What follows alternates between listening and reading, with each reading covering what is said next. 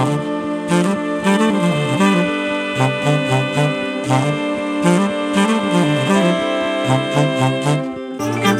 ッドバイブスミッドナイトラクザ by 倉園慶三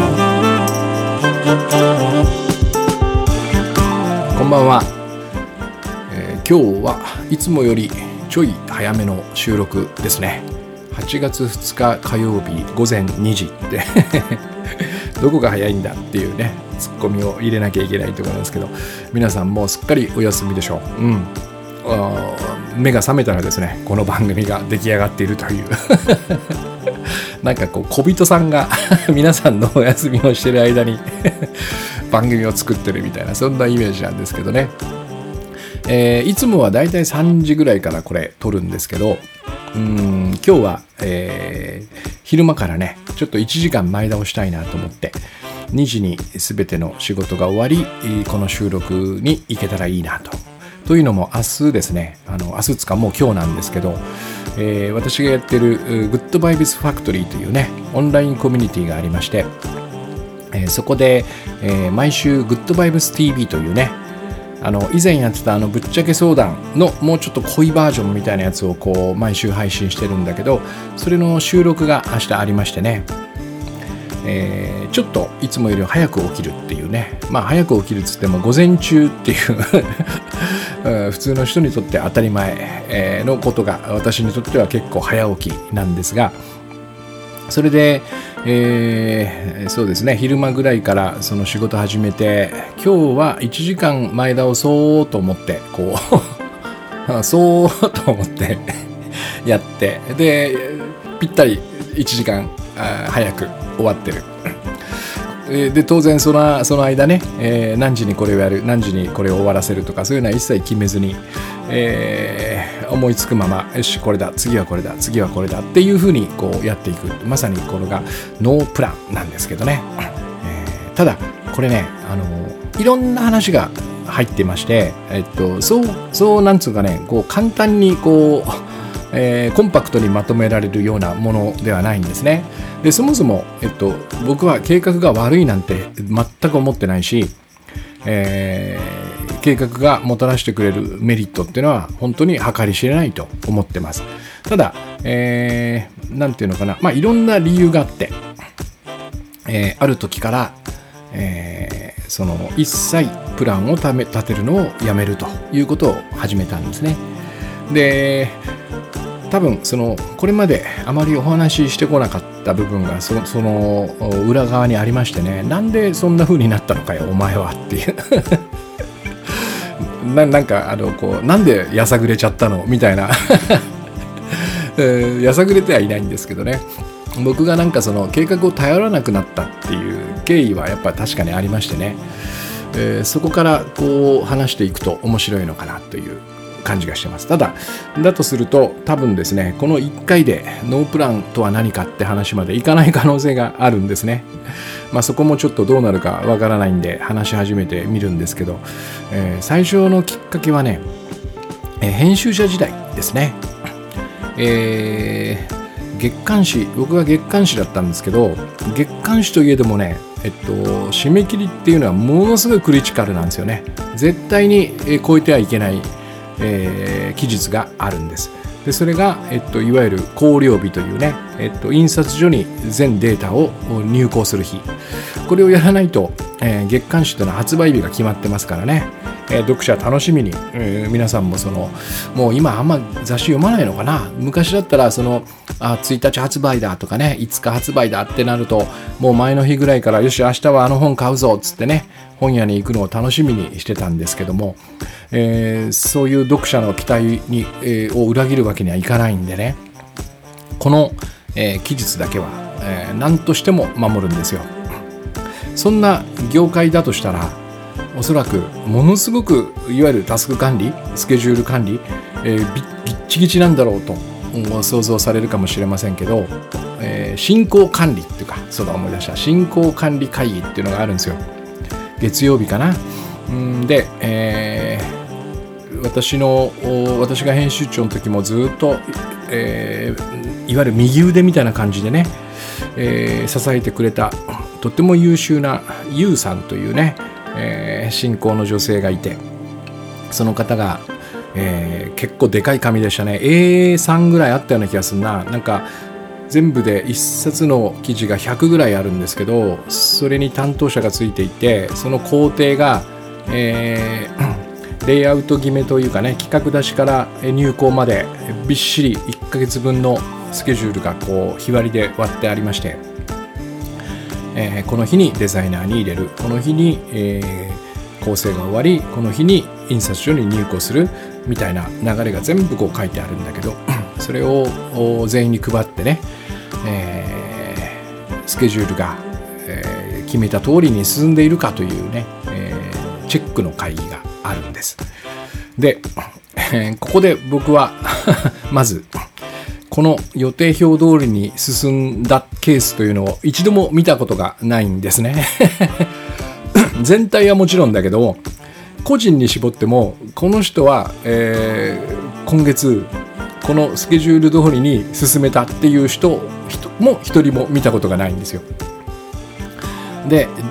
じゃあそのぬるいのかっつったら全然ぬるくないんですよ。怖い編集長がドンと座っていまして私もその役をしてたこともあるしその進行の YOU さんも結構来るんですよ。ぐいぐいと。ですでにもうその進行会議が開かれてる時に、えー、みんなこうなんつうのかなこううつむいて 参加するんですね。だってもうすでにすでにその日に、えー、約束した期日を全員が、あのー、伸ばしてますから。でそこではその、えー、本来先週の土曜日に終わるはずだったものが今日この月曜日に終わってないと。それはいつになったらできるんだっていうことを申告する 場なんですね。で、えーいつなんだって聞かれて、えー、今日月曜日じゃないですか。本当だったらもう今日出すっていうぐらいの感じなんだけど今日は無理なんでやっぱ大体みんな火曜日か水曜日って言うんですよ。ほぼほぼみんな火曜日か水曜日なんですよ。でも絶対にその火曜日と水曜日も超える人がいるんですね。でそんなのは分かってるんだけどえっと分かってるから本当にできるのかってやっぱこう念を押されるわけですよ。もうこの瞬間が一番もう胃がキリキリキリっとするね。全然ぬるくないんですよ。本当にやべえやべえ怖い怖い また怒られるみたいなこんな感じでみんなうつむいてる。そんな中でえっとはい大丈夫です。水曜日でって言う言うんですよ。本当だなってもう一回言われるんですよ。できる日を言ってくれって。あーうーんはい水曜日でって言っちゃうんですよね。僕はこれなんかに似てるなってずっと思ってて。そう若い頃あのー、ね音楽やってる頃、えー、やっぱこう食えない時期ってのがあってね、えー、でも楽器とか、え、衣装とかね、え、美容院代とかね結構お金かかるんですよ。機材も揃えたりね、え、でしょうがないからこうローンを組むんだけど 当時1980年代ぐらいでまだその消費者金融法みたいなこうなんつうのかな法律がない頃でね結構あの ローンの取り立てとか怖かったんですよね、えー、もうすぐ家に人がやってきてどんどんどんどんとドアを叩いてね。でガチャって開けると、えっと、困るんだよねって怒られて怖いお兄さんやってきてね。大手の大手のローン会社でも結構怖かったんですよ。でそこで聞かれるんですよ。じゃあいつだったら払えるの？っつって。あじゃああの3日後で。本当に？ってはいはい大丈夫です。3日後で。本当に3日後なんだね。それ越すともうちょっと担当僕から変わっちゃうからね。もうその後ちょっと知らないよ。みたいに脅される。ああこれと同じだなって。その進行管理会議とね。この僕の借金の取り立てがほぼほぼ同じっていう。やっぱ怖いから、えー、木曜日金曜日って言えないんですよね。水曜日って言っちゃうそしてまた前に倒す。で、これをもう毎週毎週繰り返しながら、でも不思議なことに、最後は帳尻合わせてピシッと入れるんですよね。で、僕は何なんだろうな、これはっていつも思ってたんですよ。誰一人、その、守ることがない、この表を、えー、使い、そして、あの、誰一人本当のことを言わず計画をそのなんつうの計画通りにいかない。このシステムは何なんだろう。まあ今思うとねまあそれでもその紙がありねその会議があることでそのなんとかギリギリ間に合うっていうそこそこをしのいでたんだろうなと思うんですけどね。そこもなしにしちゃったらもしかしたら本は出てなかったのかもしれないね。でもなんかこれって計画によって 進んでいるのか。それともなんかもっと別のものによって、えー、進んでいるのかちょっと謎な部分はありますよねこれが一つもうだからその時点で僕は何て言うのかなこう、えー、人が作るプランっていうのはあのこんなもんなんだなっていう感覚が少しやっぱあったと思うんです。でその後あの独立してね、えー、企業のコンサルとかやりながらプロマネとかね任されたり、えー、進行を管理したりもしたかな。まあ、雑誌もクリティカルなんだけどやっぱりこう製品開発とかね特に開発部門とかっていうのはやっぱかなりこうシビアな、えー、締め切りに追われる分野だと思うんだけどそこでもねさらにその僕らが編集者の時使ってたようなエクセル表よりももっと高度なガントチャートみたいなのが登場したりしてね。ですごいのができるんだよね。でやっぱうまいんですよみんなねそういうの作るのはね。でも同じでしたね。えー、それが一度も成就されたっていうかねきっちり日にち通りに進むものなんてのは見たことがない。だからなんかそこで僕が思ったのはやっぱりこれは流動的なもんなんだなっていう感覚が一つあったんですよ。うん。生き物ですね。だからこれを固定してしまって、えー、それを守れないことがなんかものすごい悪のようなねそして、えー、そこをそれ通りにいっていないプロジェクトはうまくいっていないというこの感覚も実はちょっと実はずれてるような気がして。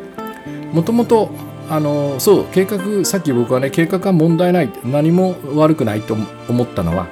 えー、ここの条件付きなんですよ。それが流動的である限りなんですね、えー、これをなんかこう憲法とかねその法典のように、えっと、絶対に変えてはいけないものとして持ってしまうと多分何て言うのかな、えっと、まずまず不可能なんですよ不可能な上に、えー、それを破ったことにものすごい罪悪感を感じたりあるいは仲間を責めたり、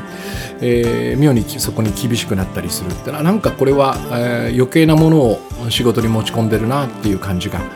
やっぱしますね。この2つの経験というのが、えー、やっぱり大きいかなと思います。なんか僕の中で結構神話が崩れてるっていうかね完全最初に決めたものを、えー、一つもずらさずに、えー、クリアしていくまあゲームのように考えればねそれができたら気持ちいいんでしょうけどね。特に大人数でやる場合はなかなかそうはいかないんじゃないかなっていうこの感覚ですね。でこれをさっき言ったみたいに、えっと、抑止力がものすごい効いてるんですよ。怖い上司がいるいますしね。怖い 進行係がいますしね、えー、それでもその通りにならないものを私ごときがですよ。自分で作って 守れるはずがないだろうっていうこの感覚。これが一番でかいですね。ただね不思議なことに僕はそんな条件をあそんな条件をっていうのはそのえー、抑止力が自分しかない自分をなんつうの鼓舞するとか自分を戒めるしかないこんな状況で、えー、きっちりとほぼほぼ決めた通りにやるスーパーマンのような人をこれまでにそうだね34人見たことがあるんですよ。1人はね、あのー、僕が編集長に、えー、なる直前ぐらいに入社してきた女性のね、え、編集者で。彼女は別の業界から来たのかな。確かなんかうん電話系の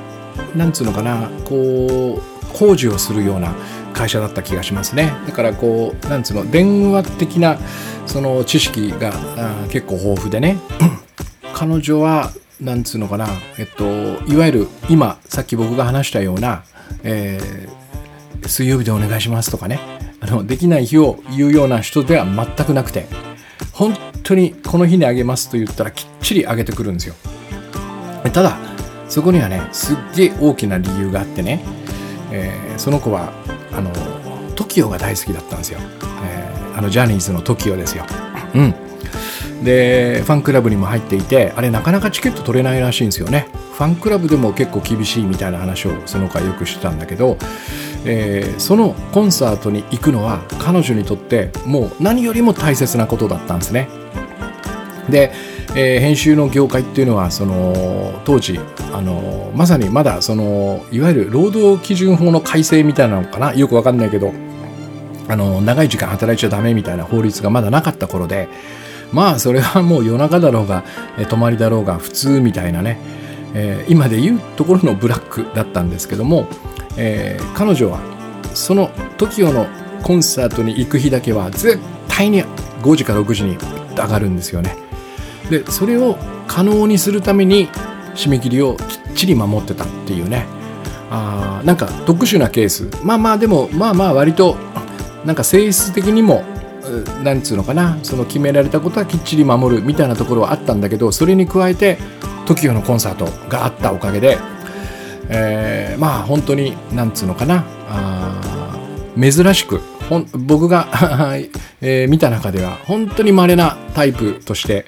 えー、きっちり計画を実行できる人の一人でしたね。これが一人ね。でもう一人は小学校6年生の時にあ5年生か5年生の時に同級生になりで、えー、中学も同じだった中村くんっていう人ですね。今どうしてんだろうな、えー、彼がねまたすごく面白いキャラクターの持ち主でめちゃくちゃストイックなんですよ。小学生なのに。家に遊びに行くとあなんでこの人ストイックなのかなっていうのはねよく分かったんですけどお父さんがもう輪をかけてそういうストイックな感じなんですよ。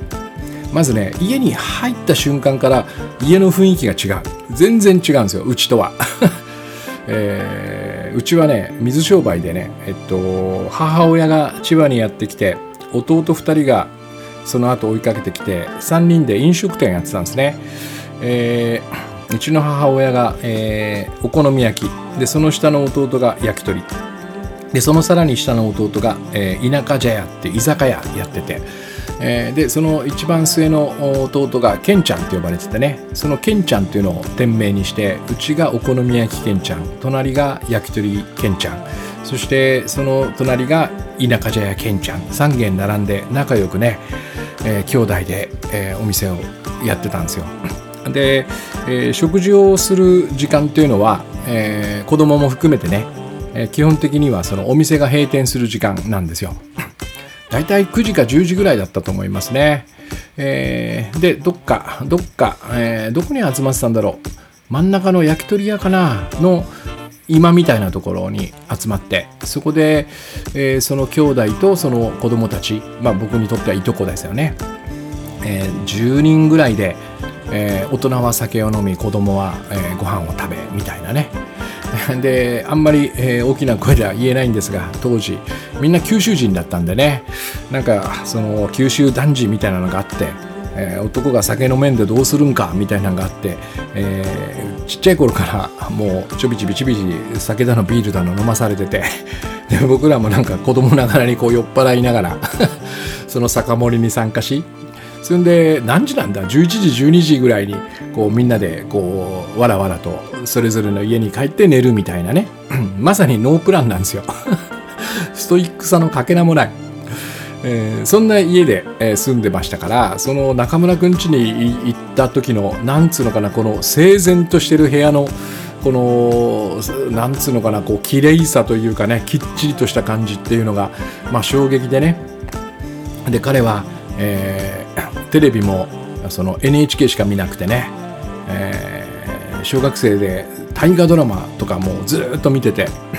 戦国武将の名前とか全員知ってるっていうね。なんか歴史といえば中村君みたいなそんな感じで。それからあのー、今ほらノート術とかあるじゃないですか。こうモレスキンに綺麗にこうねノートを取るみたいな。そういうのの元祖だったんですよね。もう彼のノートって、えっと、文字のもうフォントがね、フォントサイズが決まってて、もう11ポイントみたいなので決まってて ね、手で手で手で書くんですよ。本当にこう、なんつうの、こう、写植のような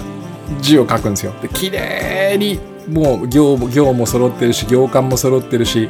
でビッチビチに文字が詰まってそして次のページっていうノートを書く人だったのねえー、で僕のノートとかはもう適当にこうへのへのもへじが書いてあったり3行ぐらいしか書いてないのにもうすぐ次行っちゃったりとかしてもうバラバラなんだけど彼のノートは綺麗でしたね。うん、あの 日記帳とか、あの僕ら5年生6年生でつけさせられてたんだけどその日記も、あの空間がないんですよ。1ページの 行きっちり終わりまで行って丸っていうね何というのかこうまるで書籍を作るようにその日記を書く子供なんですよね。で当然頭も良くて、えー、中学123年、えー、全てのテストでずっと1位をキープしてました。うん、で彼はその地域の中で一番、えー、学力の高い県立高校に行き私はそこを落ちてその地域で一つしかない全ての高校を落ちた人が行く私立高校に行ったというそういう、まあ、まさにこう人生が2つに分かれていくんだけど彼もすごかったですね。夏休みとかになると計画をもうバチッと立ててでそれ通りにきっちりやってくるっていうそういうタイプの人でした。で おそらくなんか僕はその彼を見ていてね彼はこれをやることでお父さんにすごくきっと褒められたんだろうなっていうそんな感じがしてましたね。まあ褒められたかどうかわかんないんだろうけどわかんないんだけども、えー、なんかこういいことがあったんだろうと思うんですよ。うん。そして多分お父さんの背中を追いかけてるかもしくはリスペクトしてるかこんな風に生きてみたいなこんな風な大人になりたいなってそんな感じがちょっとこう伝わってきてねやっぱりこうそういうねこう育ち方っつうんですかねなんかこう、えー、幼少の頃の環境っていうのはものすごく この話には大きく関わってるんではないだろうかと僕は思うわけですね。だからこれまあ結論から言うと、えっと、さっき言ったように計画はやっぱ素晴らしいんですよきっとね。それ通りにもし沿ってきれいにできればそれに越したことがない。だけど間違いなくそれに合ってる人と合っていない人っていうのがあるはずなんですよ。でここを読み間違えないようにすることが僕はすごく大事だなと思っているわけですね。えー、じゃあその計画通りにできない僕のような人間はもうなんか人生諦めるしかないのかっていうその問いを発した時に別のやり方があるんじゃないかって言って編み出したっていうか編み出したっていうのかなこう試行錯誤を重ねながらやって僕が見つけたのがノープランというやり方なんですね。だからこれどちらも反対側を選んじゃダメなんだと思うんですよね。でこれ論争する必要もないんですよ。計画主義なのかノープランなのか全くナンセンスで。えー、なんつうんですか？これブリーフと あのなんつうの？こうあのブカブカのやつあるじゃないですか。デカパンが履いてるような。あのパンツのどっちが履き心地がいいっていうのと同じだと思うんですよね。そうトランクスか。トランクスとブリーフ、ー、論争しても意味がないじゃないですか。僕は、え、トランクスが良かったんですよ。きっちりしたブリーフじゃなくて。ねもっとこうあの余裕がある、なんつうね動きが ある下着の方が良かった。たったそれだけのことですよね。うん、あとの2人はね、えー、割と有名な方なんで、えっと、ちょっと名前は控えますけどもね、えー、まさに見事な計画実行ぶりというかね。まあ本当になんつうのかな。こうそういうねそういうことをこう極めた人っていうのは、えっと、主義主張にかかわらずねやっぱ僕はリスペクトしますね。なんかかっこいいっていうかね。なんつうのか西部劇のこうガンマンを見てるような感じ。早打ちマックみたいなね。早えなみたいなと同じようにすげえなきっちりやるなみたいなでおそらくなんかわかんないですけどね僕はその私のような人間とそういう人があの例えばそのタッグを組んだりするとねなんかそこにもしかしたらあのー、一番いい化学反応が生まれるんじゃないかなみたいなそんな感じを抱いてますね。それからもう一個忘れえな忘れることができない、まあ、苦い思い出がありましてあの、グッドバイブスご機嫌な仕事の編集を担当してくれたね F さんという、えー、素晴らしい編集長がいるんですけども彼のもとで僕は、えー、4冊本を出してるのかな、えー、そのうちね実は幻の1冊ってのがあって それが「ノマド」うん、もう今ちょっとあんまノマドって言わなくなりましたね、まあ、いわゆるどこでも仕事ができるっていうね、えー、ちょうど iPhone、iPad が出たあたりの2009年あたりかな。その頃に割と流行ったんですよ。ノマドカフェみたいなのができたりしてね、えー、いつでもどこでも今当たり前ですよね。もうどこのカフェに行ったって w i f i 立ってるしああ逆に言うとそののノマドを意識せずともみんなノマドやってるよねっていうね。まああれから十何年経ってますからね随分と進んだんですけどこのノマドを書くときにですね、えー、僕は膨大な目次を作ってしまったんですね。今で言うとこの多分ね大善みたいなことをやりたかったんですよ。なぜその膨大な目次が出来上がったかっていう話はね、えー、多分次回に回すしかないんだけど、えー、とにかくこれが書けなかったんですよ。半分ぐらい書いたとこでピタと筆が止まってしまって落としてしまったんですね。表紙のデザインも出来上がり見本紙までできた。かなりもうお金も使った段階で僕はギブアップしてその時にね、えー、どんなフィーリングを得たかっていうとその1章自分が作った目次はい書きました。2章自分が作った目次書きました。3章あたりからねだんだんだんだんこう嫌になっていくんですよ。えやりたくない。今これ書きたくない。いやでもこれ決めたことだから書いてみたいな。なんか自分でやってるのにものすごい何かに支配されてる感じがしたんですね。これは正体は過去の自分なんですよ、えー、目次っていうのはえっと今日例えば目次を作って明日書き始めたら、えー、その書いてる時点では昨日の自分が作ったことになってますよね。で1ヶ月後その目次に沿って書いてるってことは1ヶ月前の自分が決めたことを実行してるっていう。これがねなんかねこうなんつうんですかね。全くその自由を奪われ手足を縛られ、えー、本当になんつうのこう独裁者に自分の生活を全部決められてるようなそんな感覚が押し寄せてきて本当につまんなくなっちゃったんですね。もうなんか面白さのかけらもない。まあそもそもねプロである以上面白面白いくても面白くなくても書かなきゃならないんですけどそんな何て言うのかなこう常識を超えるぐらいつまらなくなったんですよ。あーなんかこう支配されてるなっていう感じに支配されてね。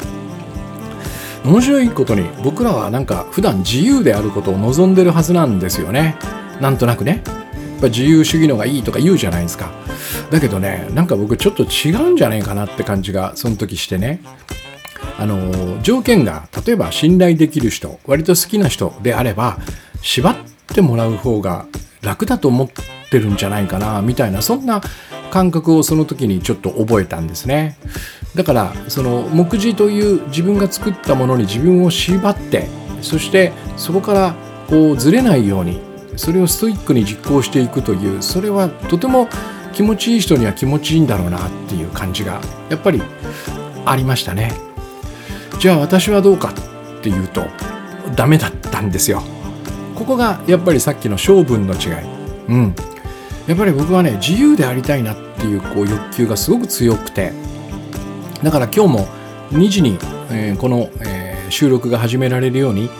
したいんだけどもその間ビッチビチに自分を縛ってこの時間までにこれやれよこの時間までにこれやれよっていうのはごめんなんですよね。それをやるとなんか自分でやってるんだけども、えー、気持ちとしては自分ではないなんか本当にこう独裁者にえー、なんか銃を突きつけられながら、えー、やりたくもないことを強いられてるみたいなそんな感じになってくる。でこれが僕にとってはそのコンテンツを作ったりねクリエーションものづくりをするのにあまりいい影響をもたらさなかったんですよ。あだからおそらくここもあのよく見極める部分なんだろうなと思います。